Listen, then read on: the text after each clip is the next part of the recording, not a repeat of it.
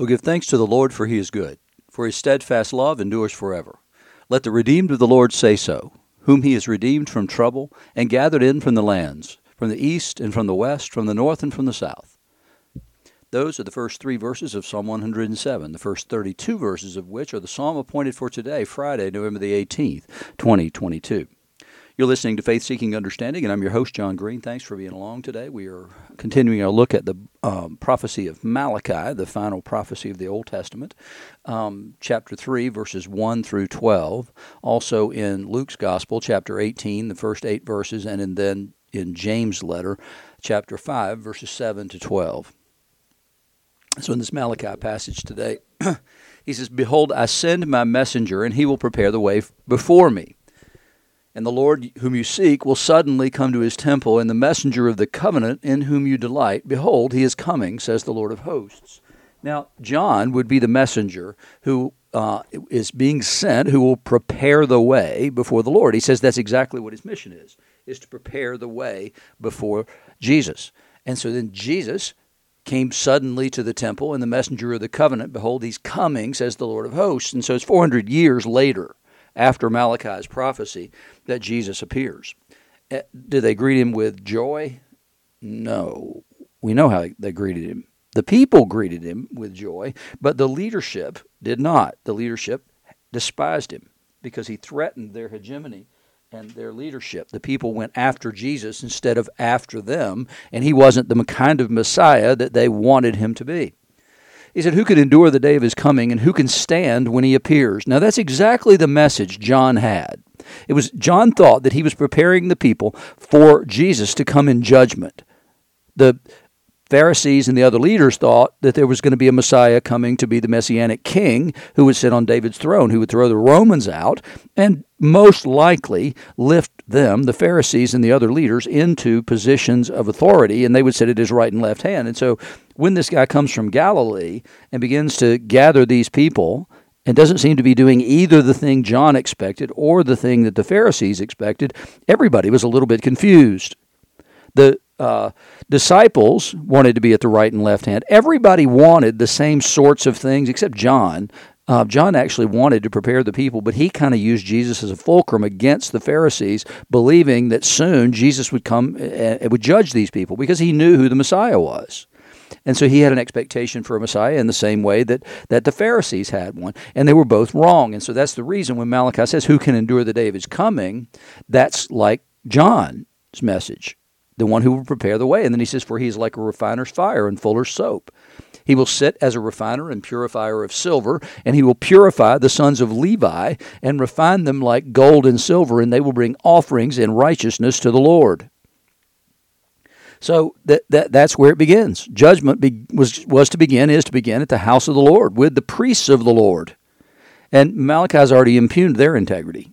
He has already said, "You guys are, are bad priests. You're not fulfilling the law. And by doing what you're doing, you're teaching the people that the law is nothing.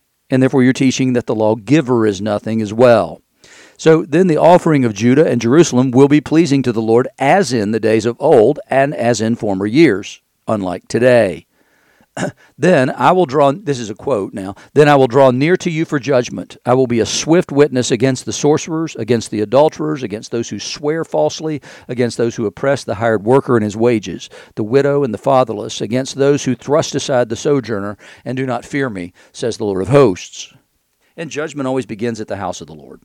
I mean, that's always the case. That's the reason that he sends prophets to warn the people inside the inside the household about what's to come because judgment begins there. And what he wants is a people prepared for that day of judgment who have accepted the word of the prophets and who will turn and return to him.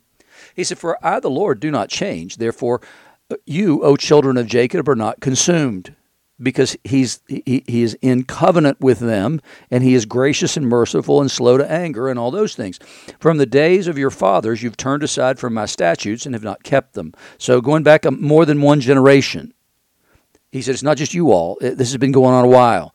Return to me, and I'll return to you, says the Lord of hosts. But you say, How shall we return? Will, you, will man rob God? Yet you're robbing me. Hey, you say, How have we robbed you? I mean, this is so typical. It, the, I've said this so many times; it's unbelievable, and, and it's, it condemns me too. I'm not picking on other people without picking on myself. But the hardest thing to do, I'm convinced that the hardest work of the Holy Spirit is to convict a Christian of sin. I mean, we can we can justify pretty much anything, and we do. We justify it in our own minds. We don't even think we have to bother justifying it to God most of the time. So we ask questions like, "How we robbed you?" And He says, "In your tithes and contributions." Bring the full, you're cursed with a curse, for you're robbing me, the whole nation of you. Bring the full tithe into the storehouse, that there may be food in my house. And so what he's saying is, is that you're robbing me by not bringing the full tithe. Well, there, there are so many people that will argue that in the New Testament church, there's nothing like a tithe. Jesus commends the tithe.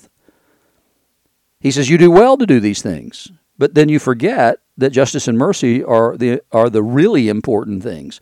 It doesn't mean that, that the tithe no longer means anything. It has nothing to do with that. But I've had so many people argue about this, it's unbelievable. And so it, it's, as I said, Christians will absolutely justify anything. Like I said, I had a guy who wanted, who, who I got ordained, and I wouldn't allow him to come to leadership meetings. And, and he got upset with me and, and said, Why can't I come to leadership meetings? I said, Because you don't give a dime. You don't give anything at all to the church. And no, I'm not going to bless you and make you a leader when I expect that from the lay leadership in the church. And, and but, but I don't have to do that. Jesus never said anything about the tithe. Yes, he did. Yes, he did. Period. End of sentence. And but it's it's the way that we do this thing is is that we we we deal with the things that we like, the things that don't particularly convict us. It's a whole lot easier to talk about other people's sin right? I mean, it's a lot easier to talk about people who do things that I don't have any temptation to do and make those things and elevate those things to the worst possible things anybody can do. And that's exactly what we tend to do. He says, Bring the full tithe. And thereby put me to the test, says the Lord of hosts, if I will not open the windows of heaven for you and pour down for you a blessing until there's no more need. So he says, Put me to the test. I said that I'll bless you if you do this thing. Do it. See what happens. He says, I'll rebuke the devourer for you, so that it will not destroy the fruits of your fruits of your soil, and your vine in the field shall not fail to bear, says the Lord of hosts. Then all nations will call you blessed, for you will be a land of delight, says the Lord of hosts. And there, there's certainly been times in the United States when the church was a place of great blessing, when it was blessed by God. That's not too much true anymore. We, we, we see that we've been unfaithful and we've robbed God, and we've done exactly what what is being criticized here. We've turned away from him. We've turned away from the truth. We've said, "Well, we don't know about this," and we've we've used critical uh, thinking methods to question things that have been pretty straightforward in the Bible and been pretty well understood by everybody for generations and generations, for thousands, literally, of years. And now we're not so sure it says that. You know, and, and we're listening to the voice of Satan, the same voice that spoke to Eve in the garden and said, Did he really say? And, and that we've, we've got to come back to truth. We've got to be a people committed to the truth again. In the gospel today, Jesus told a parable to the effect that they ought always to pray and not lose heart. He said, In a certain city there was a judge who neither feared God nor respected man. And there was a widow in that city who kept coming to him and saying, Give me justice against my adversary. For a while he refused. He just got his back up and hmm, I don't have to do anything for this woman. She, who is she to demand this of me? I'm an important personage here, and she's just this, well, widow that, you know, she didn't have any leverage to put on me. But for a while he refused, but afterward he said to himself, Though I neither fear God nor respect man, yet because this widow keeps bothering me, I'll give her justice so that she won't beat me down by her continual coming. I mean, justice is justice. He didn't even question what justice was in this situation. He was just so aloof and arrogant that he wasn't going to bother giving this woman judgment because she was a nobody and he was, well, the ultimate somebody. So after that, he, he finally decided, well, she's wearing me out and I'm tired of this. And so I, I just want to get on with it and move on with life. So let's get this done. And the Lord said, Hear what the unrighteous judge says. And won't God give justice to his elect who cry to him by night and day? Will he delay long over them? I tell you, he will give them justice speedily. Now, it's hard to, to determine exactly what speedily means in it in the Lord's economy, and it's it's not when He's good and ready; it's when the time is right, when it's perfect, and it might be costly for a lot of people. I mean, look at the Holocaust. Clearly, the Jewish community suffered for a long time. They suffered and died over a long period of time It's a horrible, horrific kind of thing that happened. God had a had a greater purpose in all these things. We can't know these things. I mean, that's the thing that, that sometimes his ways are so inscrutable that, that we can just question and question and question and say, Lord, I don't understand. I do not understand why this took so long because justice would have been easy to define. Anybody could have defined what justice was, and it certainly didn't involve the murder of six million Jews. It, it wouldn't have required that at all. But ultimately, we don't know, is the thing. You know, sometimes we just have to rely on the sovereignty of God, even if it costs us dearly personally. And even when we try and see what goes on in the world and understand what's going on in the world and why God doesn't act in certain situations, I'm not able to question him ultimately. I can I can be upset, but but what I'm called to do is to pray earnestly.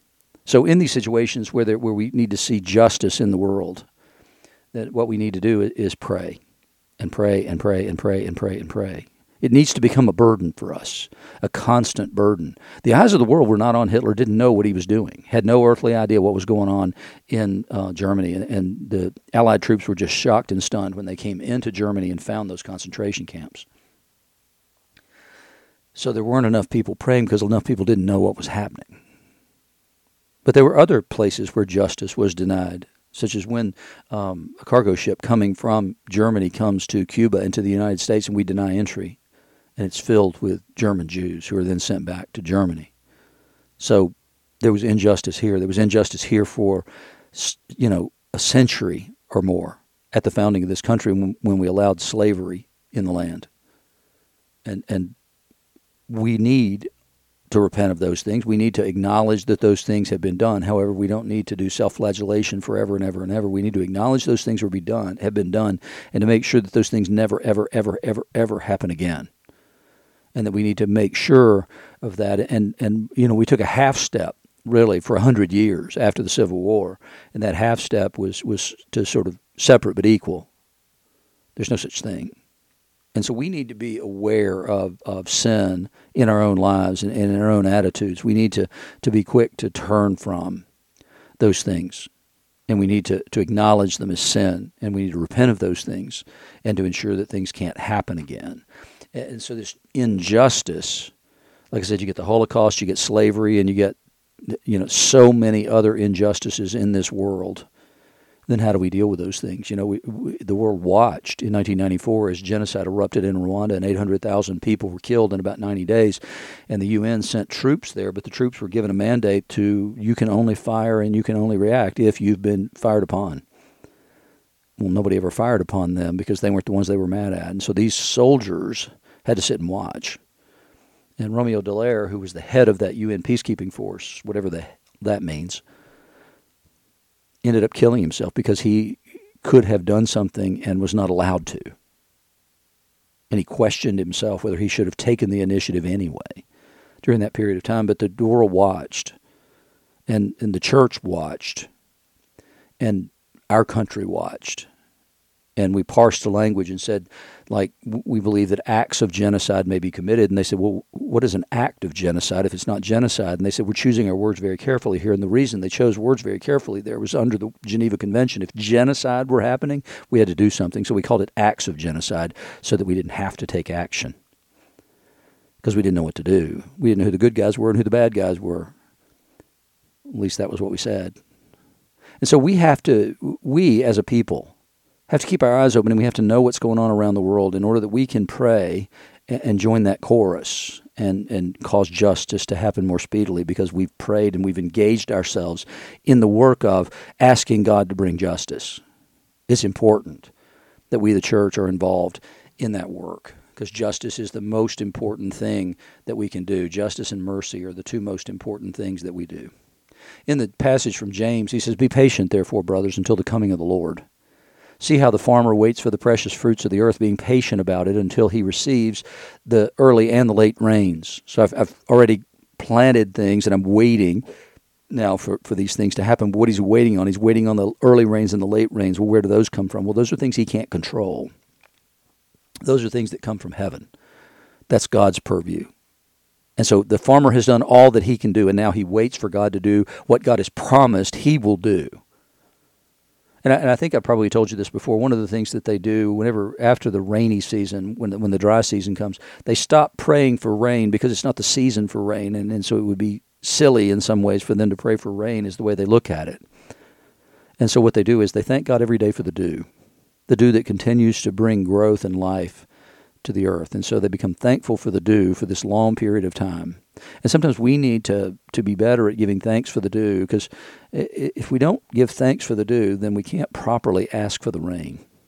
If we're not thankful for the daily provision that God gives us, then how do we how do we turn around then and demand extraordinary provision from him?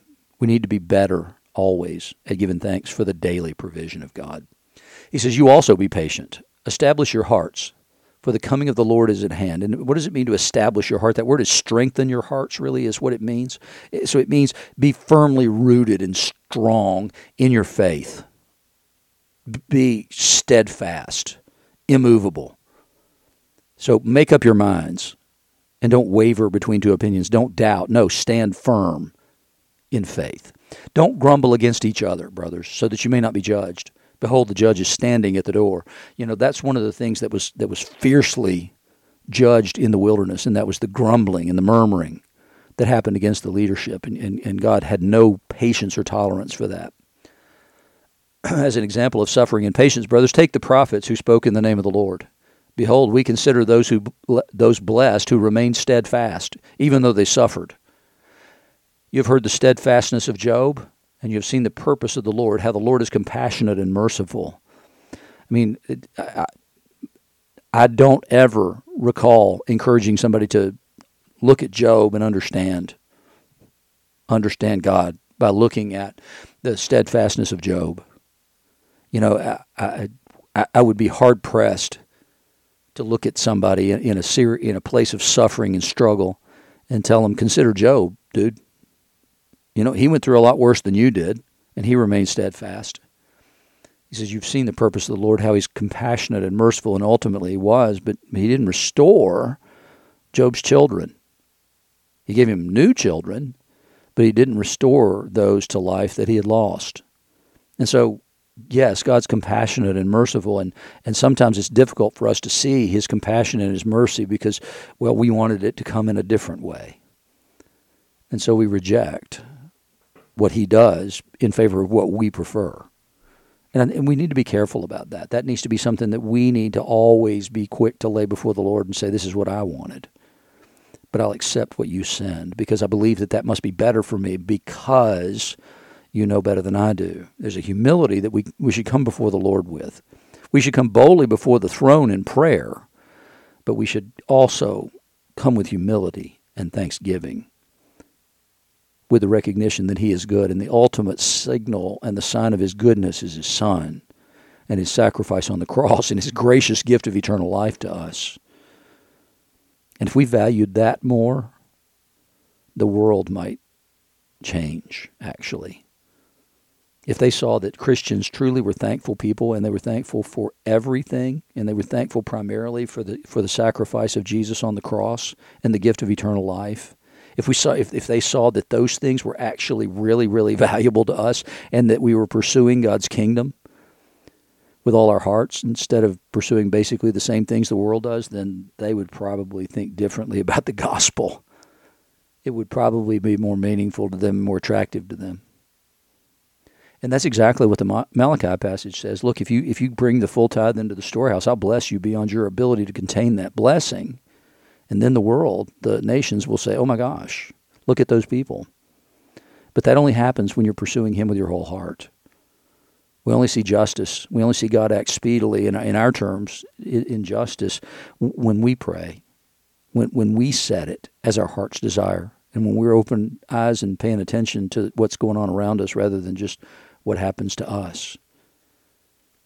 I think really and truly that, that, that if the church valued eternal life more, and if we held that standard up more, and people began to pursue it and began to pursue the kingdom of God and His righteousness, then the world would see God's blessing poured out on His church and on His people, and and they would see the value. Uh, initially, they would see it in the wrong way. But ultimately, if you're seeking after the Lord, He's going to change your heart. He's going to show you the truth. And I think that would be a wonderful thing if we could be those people, if the church were those people who are pursuing Him with their whole hearts. He said, But above all, brothers, don't swear either by earth or heaven or by any other oath. But just let your yes be yes and your no be no, so that you may not fall under condemnation. And what would the condemnation come in for? Well, it would come in for failing to keep that oath. So just say yes or no. There's no reason for you to swear, but but ultimately, like I said, I'm really convicted about this today. That God's saying, I think that, that we need to pursue his kingdom, and his kingdom looks like justice and righteousness and mercy and all those things. And if we pursued those things with our whole heart, then the world would see the blessedness of his people, the blessedness of his church, and the passion and the compassion of the church would then change the world.